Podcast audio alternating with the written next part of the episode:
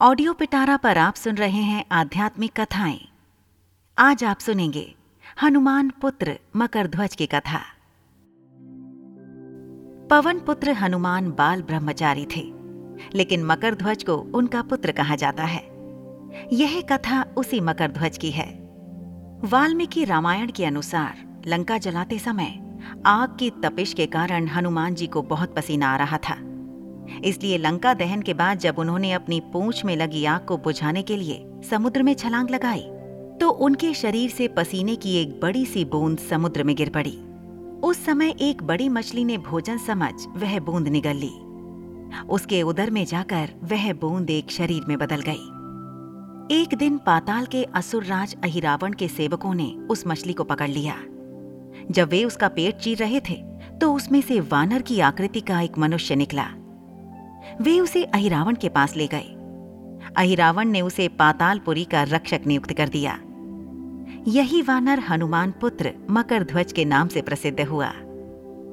जब राम रावण युद्ध हो रहा था, तब रावण की आज्ञानुसार अहिरावण राम लक्ष्मण का अपहरण कर उन्हें पातालपुरी ले गया।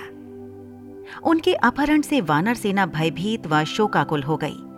लेकिन विभीषण ने यह भेद हनुमान के समक्ष प्रकट कर दिया।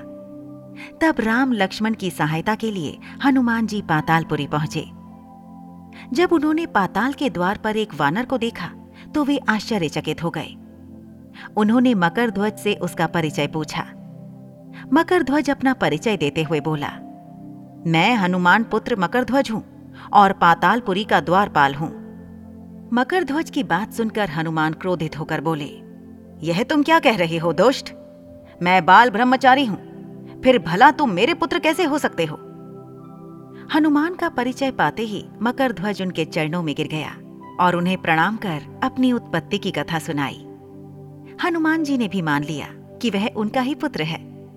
लेकिन यह कहकर कि वे अभी अपने श्रीराम और लक्ष्मण को लेने आए हैं। जैसे ही द्वार की ओर बढ़े, वैसे ही मकर ध्वज उनका मार्ग रोकते हुए बोला, पिताश्री, यह सत्य है कि मैं आपका पुत्र हूँ।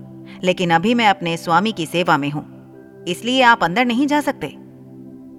हनुमान ने मकर ध्वज को अनेक प्रकार से समझाने का प्रयास किया, किंतु वह द्वार से नहीं हटा। तब दोनों में घोर युद्ध शुरू हो गया। देखते ही देखते हनुमान जी उसे अपनी पूंछ में बांधकर पाताल में प्रवेश कर गए। हनुमान सीधे देवी मंदिर में पहुँचे, जहाँ अहिरावण राम लक्ष्मण की बलि देने वाला था। हनुमान जी को देखकर चामुंडा देवी पाताल लोक से प्रस्थान कर गईं। तब हनुमान जी देवी रूप धारण करके वहाँ स्थापित हो गए। कुछ देर के बाद अहिरावण वहाँ आया और पूजा अर्चना करके जैसे ही उसने राम लक्ष्मण की बलि देने के लिए तलवार उठाई, वैसे ही भयंकर गर्जन करते हुए हनुमान जी प्रकट हो गए और उसी तलवार से अहिरावण का वध कर दिया। उन्होंने राम लक्ष्मण को बंधन मुक्त किया। तब श्री राम ने पूछा हनुमान, तुम्हारी पूंछ में यह कौन बंधा है? बिल्कुल तुम्हारे समान ही लग रहा है। इसे खोल दो। हनुमान ने मकर ध्वज का परिचय देकर उसे बंधन मुक्त कर दिया। मकर ध्वज ने श्रीराम के समक्ष सिर झुका लिया।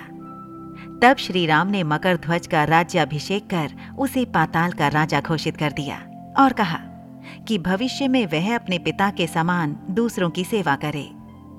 यह सुनकर मकर ध्वज ने तीनों को प्रणाम किया। तीनों उसे आशीर्वाद देकर वहाँ से प्रस्थान कर गए। इस प्रकार मकर ध्वज हनुमान पुत्र कहलाए। ऐसी ही इंटरेस्टिंग किताबें कुछ बेहतरीन आवाजों में। सुनिए सिर्फ़ ऑडियो पिटारा पर। ऑडियो पिटारा सुनना ज़रूरी है।